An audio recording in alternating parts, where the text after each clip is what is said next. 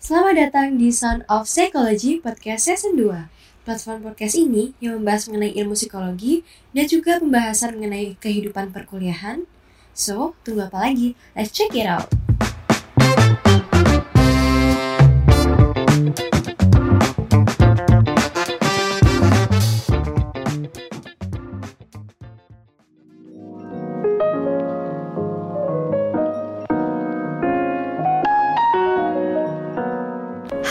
Sahabat psikologi, episode kali ini bersama saya Salma di Sun of Psychology Podcast Season 2. Pada episode ini kami akan membahas sebuah fenomena yang sering kali terjadi pada pelajar atau bahkan pekerja nih, yang mana mereka memiliki perilaku menunda-nunda terhadap pekerjaan mereka. Nah, kira-kira apa ya? Ada yang bisa tebak mungkin? Yap, bener banget. Itu adalah prokrastinasi.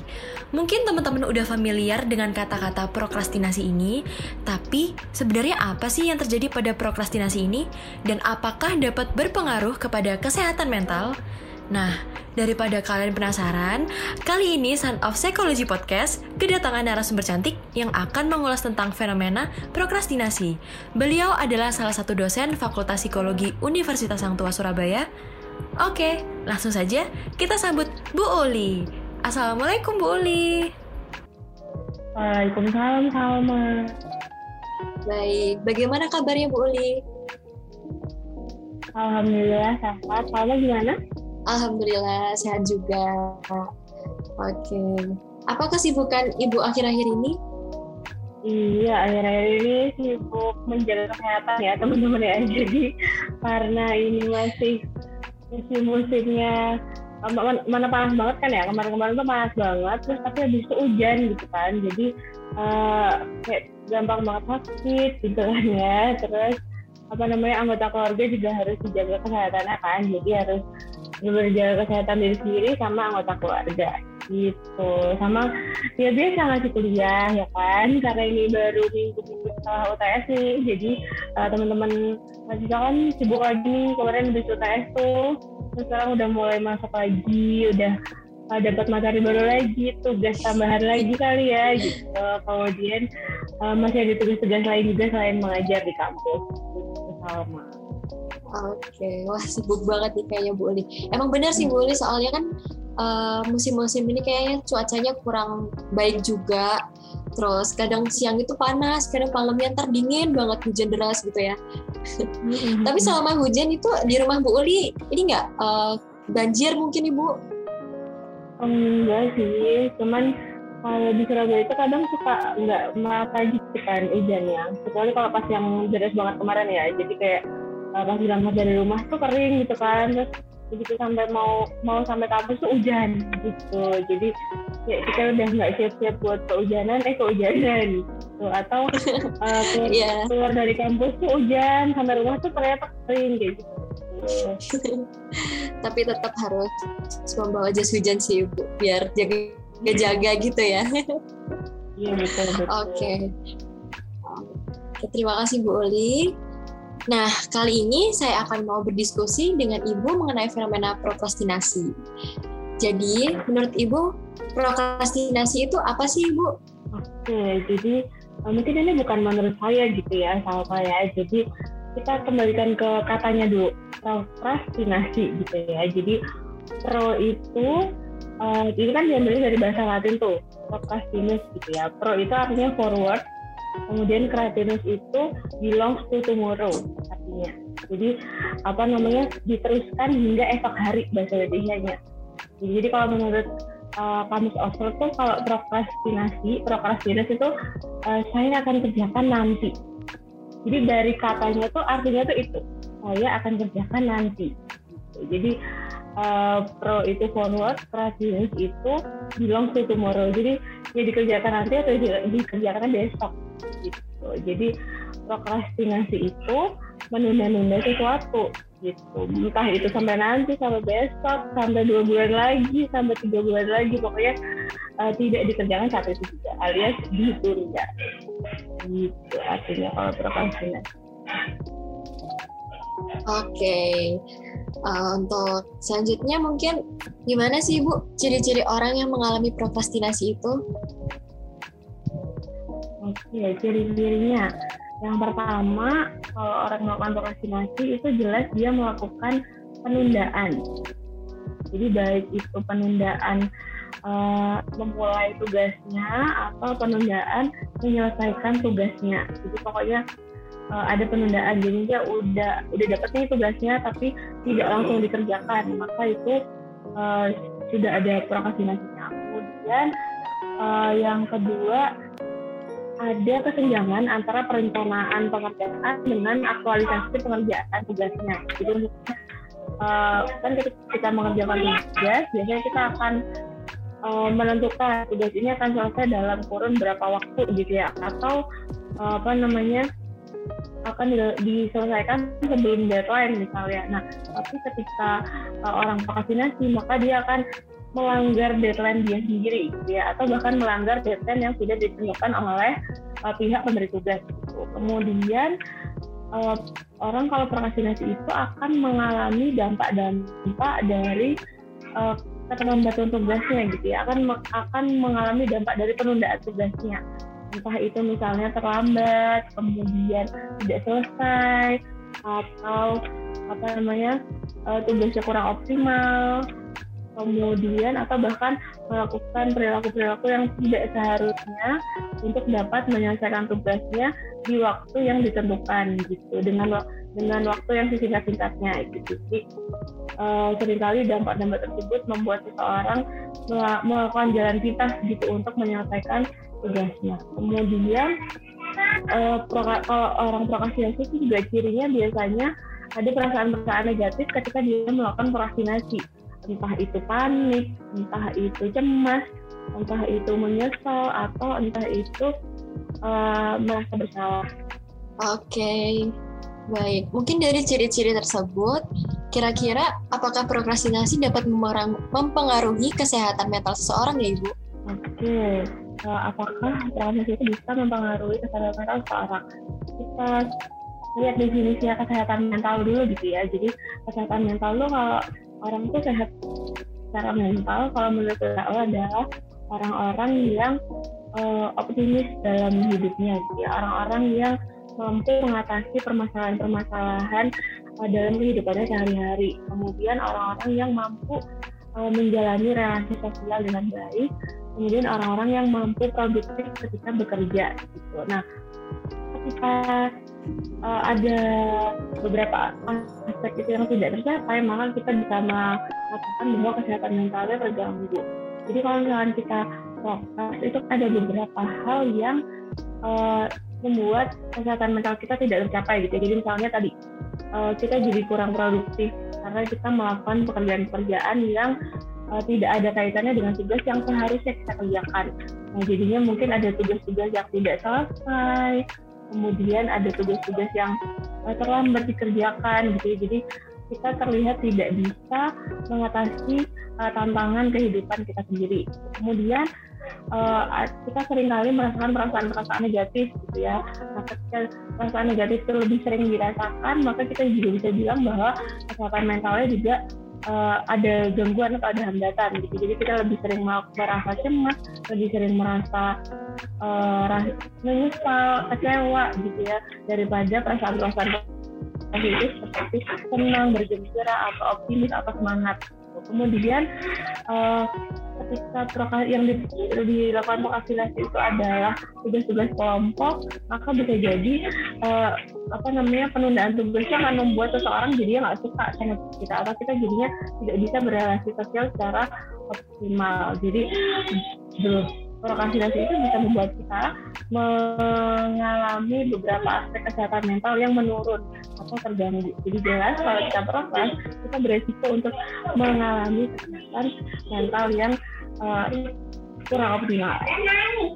Oke, mungkin di sini prokrastinasi itu banyak berbagai macamnya gitu ya Bu ya. Kira-kira apa aja sih Bu jenis prokrastinasi itu? Ya, kalau dari apa namanya uh, orang yang melakukan prokrastinasi itu ada dua. Jadi prokrastinasi itu ada apa? Sebenarnya banyak jenis, ada dua hal yang paling uh, bisa membedakan karena dia takut gagal gitu. Jadi uh, karena dia takut kalah gitu akhirnya kerjakannya nanti nanti gitu kemudian uh, yang kedua adalah prokrastinasi karena ketidaksukaan terhadap tugas gitu. Jadi apa namanya uh, dua jenis utama dari prokrastinasi itu itu jadi digolongkan dari dua jenis. Kalau misalkan apa namanya yang karena takut gagal biasanya itu karena dia nggak pede juga gitu ya. Jadi karena dia takut tidak bisa menyelesaikan tugasnya terus akhirnya uh, tambah nggak dipegang gitu tugasnya. Sedangkan kalau yang uh, uh, of the task atau dia tidak suka dengan tugasnya biasanya uh, dia bisa sebenarnya mampu mengerjakan tapi uh, ya nggak dikerjain aja. Ya merasa bahwa masih bisa dikerjain nanti masih bisa dikerjain nanti. Jenis prokrastinasi. Jadi kan ada dua utama dua, dua jenis utama gitu ya untuk uh, prokrastinasi. Yang karena takut gagal kemudian prokrastinasi yang karena uh, tidak suka dengan tugasnya itu. Nah jadi karena dua hal yang berbeda itu kalau orang-orang yang prokrastinasinya karena takut gagal biasanya uh, perfeksionismenya tinggi. Gitu. Jadi dia pengennya tugasnya itu bagus banget.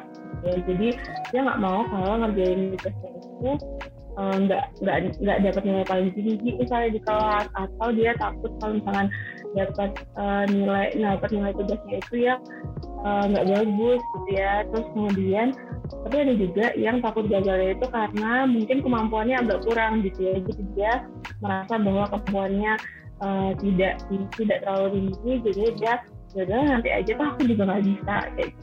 kemudian uh, untuk yang karena ketidaksukaan pada tugas itu lebih karena apa namanya uh, dia lebih memilih melakukan kegiatan-kegiatan lain yang lebih dia sukai gitu ya. Karena dia suka sama tugasnya gitu. Nah jadi intervensi yang maksudnya cara mengatasinya gitu ya. Kalau orang-orang yang uh, prokrastinasinya itu karena takut gagal maka yang perlu dilakukan adalah mengatasi kecemasannya kayak gitu ya. Untuk uh, mengatasi perfeksionismenya dulu gitu. meningkatkan self esteemnya uh, menanamkan bahwa dia mampu baru supaya uh, dia nggak prokras tapi kalau untuk yang uh, prokrastinasi karena ketidaksukaan pada tugas maka yang lebih harus dilakukan adalah tentang manajemennya manajemen dirinya gitu. Jadi manajemen waktunya itu yang akan dilakukan yang lebih tepat dilakukan kepada teman-teman yang prokrasnya itu karena ketidaksukaan pada tugas.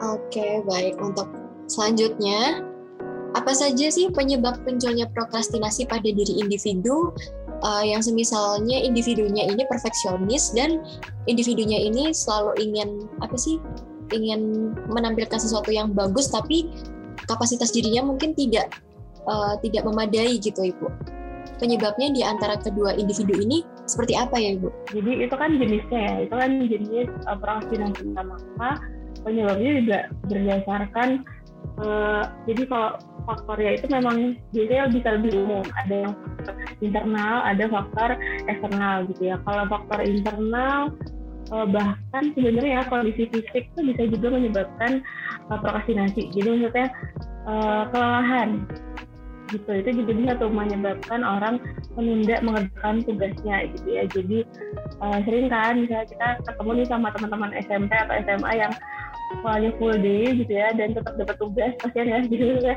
uh, udah dapat udah sekolah dari pagi sampai sore terus tetap tetap dapat tugas gitu kan. Jadi dia ngerasa capek terus akhirnya ditunda dulu kayak gitu. Itu bisa tuh mempengaruhi. Kemudian uh, jelas ada kondisi psikologisnya ya yang bisa mempengaruhi seseorang tuh bisa prokes atau enggak. Uh, yang pertama yang kondisi psikologis itu lebih ke regulasi diri itu bisa tuh menyebabkan orang prokrastinasi jadi maksudnya kalau dia tidak bisa mengelola uh, dirinya tidak bisa uh, mengetahui mana tugas yang lebih prioritas, mana tugas yang harus segera diselesaikan, maka dia akan cenderung untuk menunda-nunda pekerjaan yang tidak disukai. Kemudian uh, motivasi itu juga bisa tuh mempengaruhi seorang untuk bisa prokrastinasi. Kemudian kepentingan dari tugasnya itu juga bisa tuh mempengaruhi seseorang untuk uh, melakukan prokrastinasi. Jadi kan uh, kalau misalkan tidak sesuatu tugas terus uh, dia pikir malah paling nanti nggak dinilai misalnya gitu ya. Atau malah paling nanti eh, nggak uh, masuk nilai jadi nggak usah dikerjain atau nanti nanti aja dikerjain. Gitu. kemudian uh, tujuan dari tugas itu misalnya. Jadi kadang tuh orang nggak bisa membayangkan gitu ya dia selesai mengerjakan tugas itu sebenarnya yang yang dia dapat tuh apa? Gitu. Nah kalau misalkan dia nggak bisa um, menyebutkan nilai dari tugas itu. Maksudnya dia dapat apa nih? Kalau misalkan tugas itu selesai dia nggak bisa nggak punya gambaran itu tuh maka akan cenderung untuk ditunda tugasnya.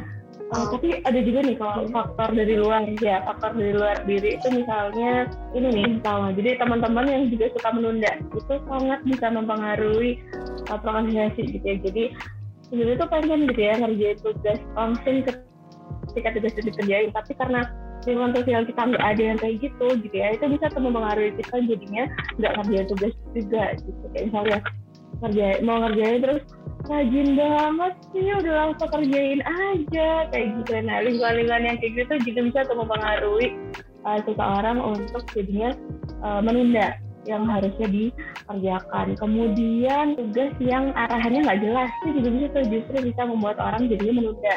Jadi uh, yang dapat tugasnya nggak tahu dia harus kerjain tugasnya dari mana misalnya atau uh, cara nyelesainnya gimana itu juga bisa tuh uh, membuat seseorang itu jadinya menunda gitu. Kemudian atau uh, ketidakpastian uh, tugas yang benar seperti apa ya balik ke arahan tadi ya. Jadi kalau misalnya kita nggak tahu uh, pastinya yang benar misalnya formatnya nih formatnya nggak ada, kemudian apa namanya kita nggak tahu yang dianggap benar itu tugas yang mana. Itu bisa tuh cenderung kita jadinya udah nanti aja tunggu yang lain ada dulu. Misalnya gitu ya tunggu yang lain udah ada kita ngerjain dulu. Baru kita ngerjain padahal belum tentu ketika ada yang udah ngerjain uh, kita tuh masih punya waktu untuk bisa nyelesain tugas itu juga banyak ya ternyata ya yang iya, banyak kita. juga sih bu terutama itu Terus juga sih penyebabnya dari lingkungan itu terus kadang penyebabnya juga dari dalam diri sendiri karena uh, malas atau karena kelelahan juga bisa tuh mm-hmm. oke okay. nah tadi kan udah ada kenapa ibu satu lagi yang satu lagi yang penting yang membuat orang tuh jadinya progres adalah tidak mampuan untuk menunda kesenangan gitu. Jadi uh, anak-anak zaman sekarang tuh kan lebih suka kalau segala sesuatu tuh instan gitu ya. Jadi ketika dia ngerjain sesuatu itu segera dapat nih uh, dampak baiknya apa nih buat aku? Manfaatnya apa nih buat aku? Gitu ya. Kalau misalkan itu nggak kelihatan biasanya akan cenderung untuk ditunda gitu ya. Padahal misalkan ini kalau misalkan ngerjain tugas uh, tapi tugasnya nggak langsung dinilai. Tapi kan biasanya itu tetap dinilai ya. Bisa tugas tetap dinilai tapi mungkin nggak langsung diberikan gitu nilainya. Nah itu tuh kadang bisa bikin anak zaman sekarang ya udah nggak kelihatan juga gitu. Dia tuh nggak tahu nilainya berapa gitu kan. Padahal meskipun itu tidak ditunjukkan sekarang kan tetap dinilai gitu. jadi kita tidak mampuan untuk uh, menunda gratifikasi namanya. Jadi ya ketika kita melakukan sesuatu kan kita pengennya dapat uh, dampak dari apa yang kita lakukan gitu ya. Jadi kita aku udah ngerjain tugas nih, imbalannya mana gitu kan. Nah, kalau tapi kan tidak semua tugas tuh langsung dapat imbalan. Gitu. Utamanya ketika kita sudah mulai dewasa, banyak banget yang imbalannya itu kita dapatkan setelah kurun waktu tertentu gitu ya. Nah, kadang-kadang atau kebanyakan orang tuh nggak mau nunda imbalannya itu, jadinya lebih memilih aktivitas-aktivitas yang imbalannya langsung didapatkan. Jadi nilai tugas itu kan imbalannya nanti ya di akhir semester ya. Nilai kan baru nanti itu tapi kalau misalkan nonton drakor misalnya kan kesenangannya langsung tuh ya. Jadi maksudnya habis nonton tuh kita langsung dapet senangnya. Atau jalan-jalan ketemu teman. Nah itu kan langsung dapet senangnya tuh ketika tugas eh, ketika kegiatan itu dilakukan. Maka uh, lebih lebih dipilih gitu. Padahal sebetulnya kalau jalan-jalan terus-terusan maka yang yang pas akhir-akhir semester kita dapat misalnya kita dapat apa itu namanya uh, paniknya gitu Oke, itu mungkin dari tambahan dari penyebab itu, penyebab prokrastinasi. Tadi kan udah membahas ciri-ciri, jenis, dan juga penyebabnya. Nah, kira-kira itu prokrastinasi ini dapat terjadi pada kalangan apa aja ya?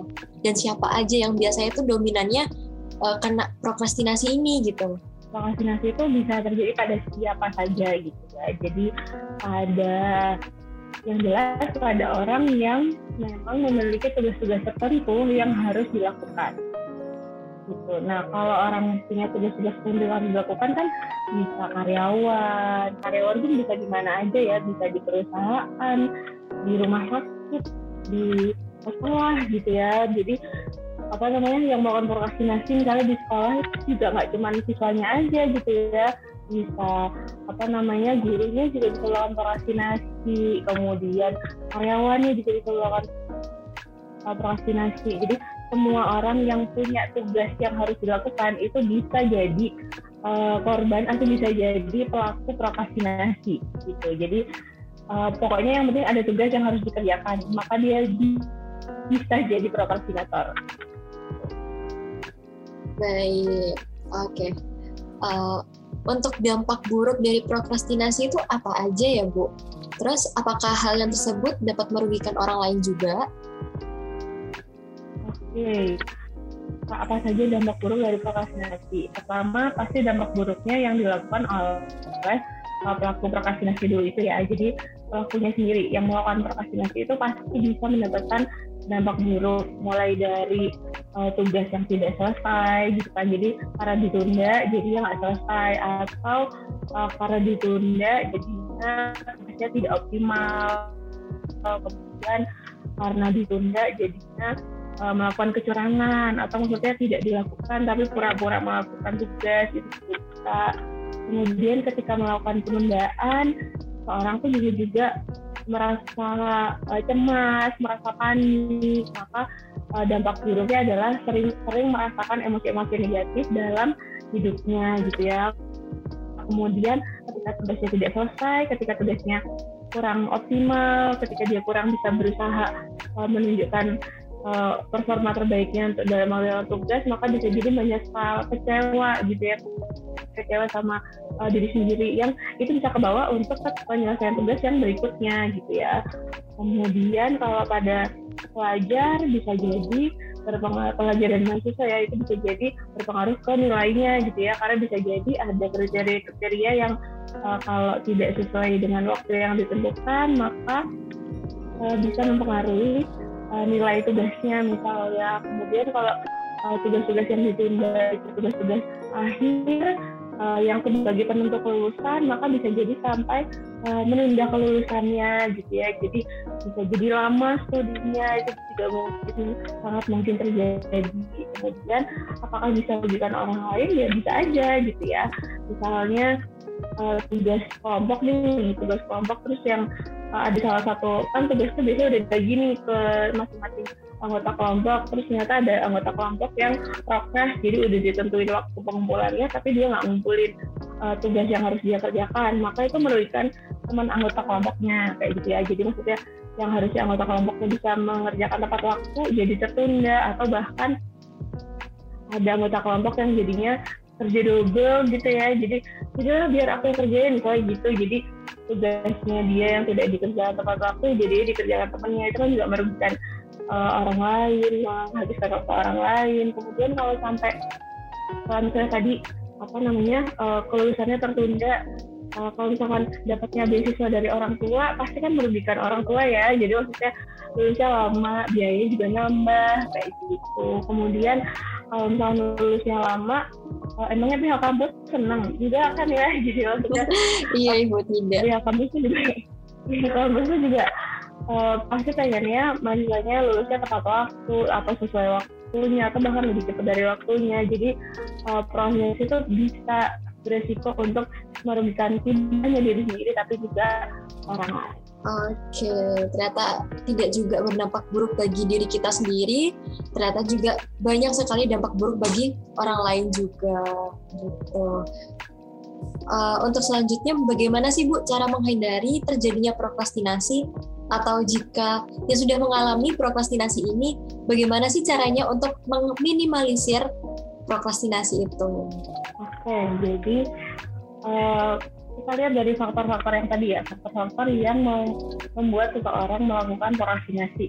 Nah, kalau misalkan kita tahu faktor utamanya adalah kelelahan ya berarti istirahat dulu gitu ya. Jadi ya uh, tapi ya istirahatnya jangan kebablasan ya kan? Jadi maksudnya uh, kita lihat kita lihat faktor-faktornya dulu. Jadi kalau misalnya kelelahan istirahat. Terus habis itu kalau misalkan uh, faktornya adalah uh, ketidakjelasan tugas berarti yang harus dikerjakan mencari tahu tentang tugasnya gitu. Atau bahkan kalau misalkan memang uh, sampai waktu tertentu ternyata tugas yang jelas itu tidak bisa uh, ketemu gitu ya formulanya tugas yang benar seperti apa maka kerjain dulu aja gitu. Jadi ketika jadi orang tuh ada yang prokras itu karena faktor ketidakpastian tadi. Jadi dia nggak tahu yang benar tuh yang mana gitu ya. Nah ketika itu terjadi maka yang bisa dilakukan adalah yang penting ada dulu wujudnya. Gitu. Jadi kerjakan dulu apa yang informasi yang sudah cukup dikerjakan. Kalau misalkan ada yang belum ya sudah. Yang itu ditunda tidak apa-apa. Tapi yang jelas ada dulu wujud tugasnya.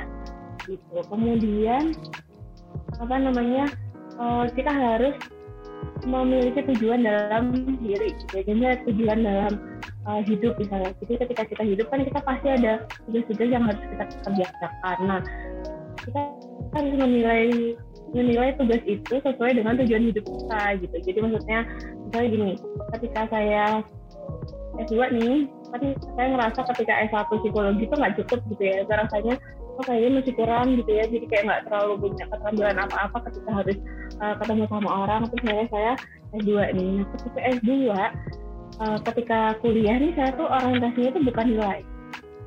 Jadi saya bukan dapat nilai yang bagus kayak gitu. Karena tujuan saya adalah saya mampu.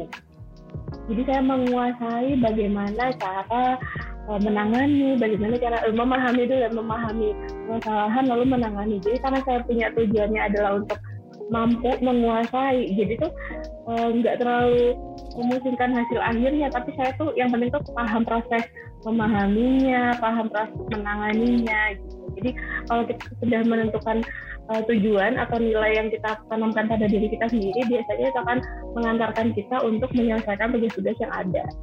Gitu. Jadi mau apa namanya uh, pasti ada sih masa-masa di mana kita aduh susah banget gitu ya aduh kok kayaknya banyak banget tugas-tugasnya gitu nah uh, yang perlu dilakukan adalah uh, ingat tujuan awalnya.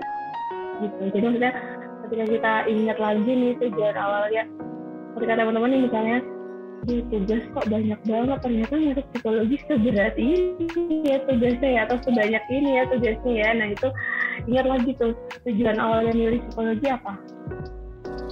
Gitu. jadi kan itu yang apa tuh tujuan awal yang milih psikologi karena mau uh, membuat orang-orang tuh lebih concern tentang kesehatan mental. Ya itu diingat lagi tujuan awal kita uh, memasuki dunia yang banyak tugas tadi. Gitu. Kemudian uh, faktor-faktor lainnya misalnya kalau uh, menunda gratifikasi itu ya. Jadi kalau misalnya kita cenderung untuk menunda-nunda apa yang kita kerjakan kan kita kadang tuh lupa lupa oh berarti sebenarnya itu tugas kita. Itu kan uh, ngerjain tugas nih tugas kita tuh harus uh, sekolah nih. Maka ini sebaiknya menempelkan tujuan kita itu pada eh, hal-hal uh, yang sering kita lihat gitu. Kayak misalnya saya tuh waktu S2 tuh sering banget tempelin nama saya yang ada gelar psikolognya di laptop gitu ya. Jadi iya buat motivasi gitu ya gitu. Dan itu yeah. yang yang gampang diingat gitu maksudnya yang yang gampang dijangkau gitu. Jadi biar kita selalu ingat sebenarnya tugas kita apa sih gitu. Atau bahkan kalau teman saya itu ada yang uh, wallpapernya itu orang tuanya kayak gitu. Jadi maksudnya biar dia itu ingat lagi ketika mau main handphone gitu ya terus lihat aduh dia ini kan sekolah yang bayarin orang tua gitu. Atau ada nih yang tujuannya itu uh, karena dia kalau mau nikah tuh harus S2 nya selesai gitu ya. Jadi wallpaper handphonenya tuh foto pacarnya kayak gitu. Jadi maksudnya uh, dia tuh harus tahu tujuan apa harus inget nih tujuannya apa setelah ini gitu ya. Jadi supaya dia tidak menunda-nunda. Jadi lebih mendekatkan atau mengingatkan kita akan tujuan kita apa. Oke okay, baik. Mungkin uh, untuk tadi itu kan bagaimana kita uh, bagaimana kita tahu caranya untuk meminimalisir prokrastinasi. Untuk selanjutnya, hal apa sih Bu yang harus kami lakukan jika diri kita atau teman atau orang terdekat kami mengalami prokrastinasi? Mungkin Bu Uli ada tips-tips atau apa mungkin? Nah iya, jadi sebetulnya prokrastinasi itu akan sering atau akan terus terpelihara gitu ya, akan berulang biasanya kalau uh, seseorang itu tidak mendapatkan dampak negatif dari prokrastinasi yang dia lakukan. Gitu. Jadi kadang terus menerus prokras itu karena jadi sistem SKS ini terus terusan ya dilakukan karena ternyata itu efektif gitu ya. Jadi ternyata itu uh, tetap bisa buat teman-teman uh, survive di UAS misalnya atau tugasnya tetap selesai misalnya gitu ya. Jadi uh, akan terus menerus melakukan prokrastinasi itu. Tapi uh, ketika kita mendapat dampak negatif itu biasanya akan sedikit membuat kita jerak gitu ya. Jadi uh, apa tuh namanya kalau misalnya nggak ada dampak negatifnya mungkin memang akan uh, membuat kita akan terus menerus melakukan perilaku itu. Jadi misalnya kalau uh, teman kita nih yang prokras gitu ya, padahal kan uh, tugasnya misalnya seringnya kelompokan gitu ya, terus akhirnya karena teman-temannya baik jadinya itu tugas dia biar aku yang ngerjain misalnya gitu. Nah kalau kayak gitu terus maka dia akan prokes terus. Nah maka harus ada punishmentnya nih. Jadi harus ada jadi karena kamu nggak ngerjain ini kemarin jadi nama kamu nggak ada di tugas yang sekarang. Gitu misalnya. Jadi maksudnya harus ada dampak negatif yang dirasakan. Kalau itu ngefek gitu ya. Jadi kalau misalnya tugas kelompok kita bisa tuh nggak nulis namanya misalnya atau ngelaporin ke gurunya atau ke uh, dosennya kalau si anak ini tuh tidak berkontribusi karena dia sering nunda-nunda ketika harus kerjaan tugas yang harus dia kerjakan gitu. Terus kalau misalkan diri kita sendiri ini sih uh, saya sering banget ingat-ingat quote ini don't burn your, your opportunities for a temporary comfort jadi jangan menyia kesempatan hanya untuk uh, kenyamanan yang sementara. Gitu. Jadi kalau misalkan kita melakukan aktivitas-aktivitas lain yang uh, membuat kita menunda menyelesaikan tugas itu biasanya emang dapat rasa nyaman kayak kita dapat rasa senang gitu. Tapi yang harus kita ketahui rasa nyaman atau rasa senangnya itu sementara gitu sedangkan rasa senang yang kita dapat setelah mengerjakan tugas itu akan lebih abadi, akan lebih lama dampaknya. Jadi uh, sama ini sih menentukan tujuan, menentukan value kita dalam uh, beraktivitas. Oh, jadi meskipun kalau misalnya kita punya value bahwa kita pengennya tugas kita itu harus selesai dulu, maka ketika ada ajakan untuk main, ajakan untuk jalan-jalan, maka biasa, bahkan kita tuh bisa memprotek dengan, tapi aku masih dari tugas nih, dulu deh jalan-jalannya. Atau, atau ketika ada series baru yang bagus banget, uh, apa namanya, uh, sayang dilewatkan, dan kita bisa memprotek untuk tapi kan itu bisa nanti. Uh, apa namanya tugas ini Oke, baik Bu Oli. Wah, menarik banget ya dari penjelasan mengenai prokrastinasi ini bersama dengan Bu Uli. Dan gak kerasa, udah di penghujung acara. Mungkin Bu Uli ada pesan-pesan sedikit untuk podcast episode ini. Uh, don't burn your, your opportunities uh, for a temporary comfort. Gitu. Jadi uh, apa namanya bayangkan berapa banyak kesempatan yang kita buang hanya karena kita uh, tidak segera menyelesaikan tugas yang harus kita kerjakan.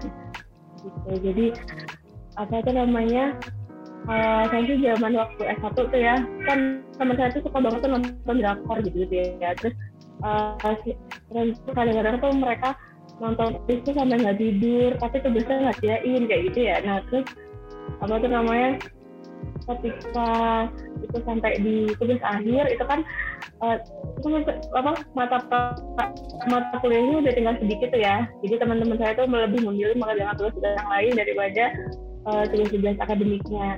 Nah saya tuh bilangnya kalau ke teman-teman tuh gini uh, lebih enakan nonton drakor pas kita udah selesai tahu tekniknya gitu daripada terus dia nggak selesai selesai terus tapi drakornya selesai gitu. terus ada tuh temen tuh yang kena. Iya. jadi pokoknya bayangin gimana nanti senangnya nonton drakor tanpa rasa bersalah nonton drakor tanpa rasa penyesalan gitu ya. Uh, ketika tugasnya udah selesai. Jadi itu tadi kita perlu menahan sedikit ya. Kita perlu uh, apa namanya merasakan ketidaknyamanan lebih lama. Karena kita harus menyelesaikan tugas tapi kita tahu uh, kita mendapatkan kenyamanan setelah tugas itu selesai. Jadi uh, kadang tuh orang nggak suka kalau ngerasa nggak nyaman gitu ya. Kan kalau kita ngerjain tugas di kerja keras kan kita nggak nyaman tuh. Nah kalau kita membiarkan diri kita untuk terus menerus merasa nyaman itu rasa nggak nyamannya tuh di akhir malah belum tentu itu bisa menyelesaikan tugas yang akan kita kerjakan gitu. jadi ya itu ber, bersakit-sakit dahulu bersikapnya kemudian kan jadi uh, lawan rasa nggak nyamannya sebentar lagi sedikit lagi sampai tugas selesai terus baru itu kita bisa merasakan kenyamanan yang sebenarnya bukan kenyamanan sementara karena melakukan hal lain yang lebih menyenangkan padahal harusnya lebih itu. Oke, baik terima kasih atas pesan-pesannya Bu Uli pada podcast episode ini. Mungkin uh, saya sedikit memberikan kesimpulan pada podcast episode kali ini. Jadi prokrastinasi itu adalah menunda-menunda pekerjaan di dia menunda-menunda bakal di hari esok itu. Jadi disebabkan karena individunya kurang pemahaman akan suatu materi tersebut yang membuatnya menunda-nunda pekerjaan di esok hari. Prokrastinasi ini sangat mengganggu pada dalam jangka pendek. Mungkin dia tidak berbahaya, namun di kemudian hari akan menimbulkan masalah yang akan menimbulkan dirinya sendiri. Untuk akibat prokrastinasi ini memiliki dampak positif dan dampak negatif.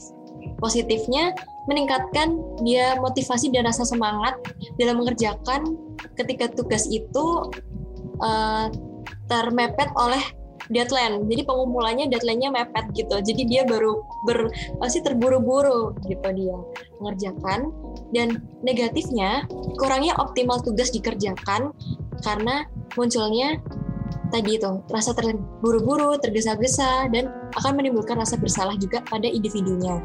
Untuk mengatasi prokrastinasi ini, mungkin ambillah langkah kecil, buatlah daftar atau list jadwal tugas, berikan hadiah pada diri sendiri dan bergaullah pada lingkungan orang-orang yang menginspirasikan pada diri diri kalian sendiri.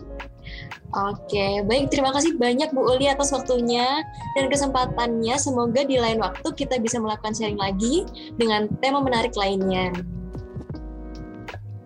Sama-sama, sama dan teman-teman. Semoga uh, setelah kita diskusi ini akan ada yang prokrastinasinya berkurang gitu ya atau karena paham nih prokrastinasinya prokrastinasi itu dampaknya apa maka akan melakukan pertimbangan-pertimbangan tertentu gitu ketika berniat untuk melakukan prokrastinasi. Oke okay, baik. Oke okay, teman-teman, terima kasih telah mendengarkan podcast ini dari awal sampai akhir. Semoga ilmu yang telah disampaikan dapat bermanfaat bagi kita semua. See you in the next episode. Dadah, bye-bye.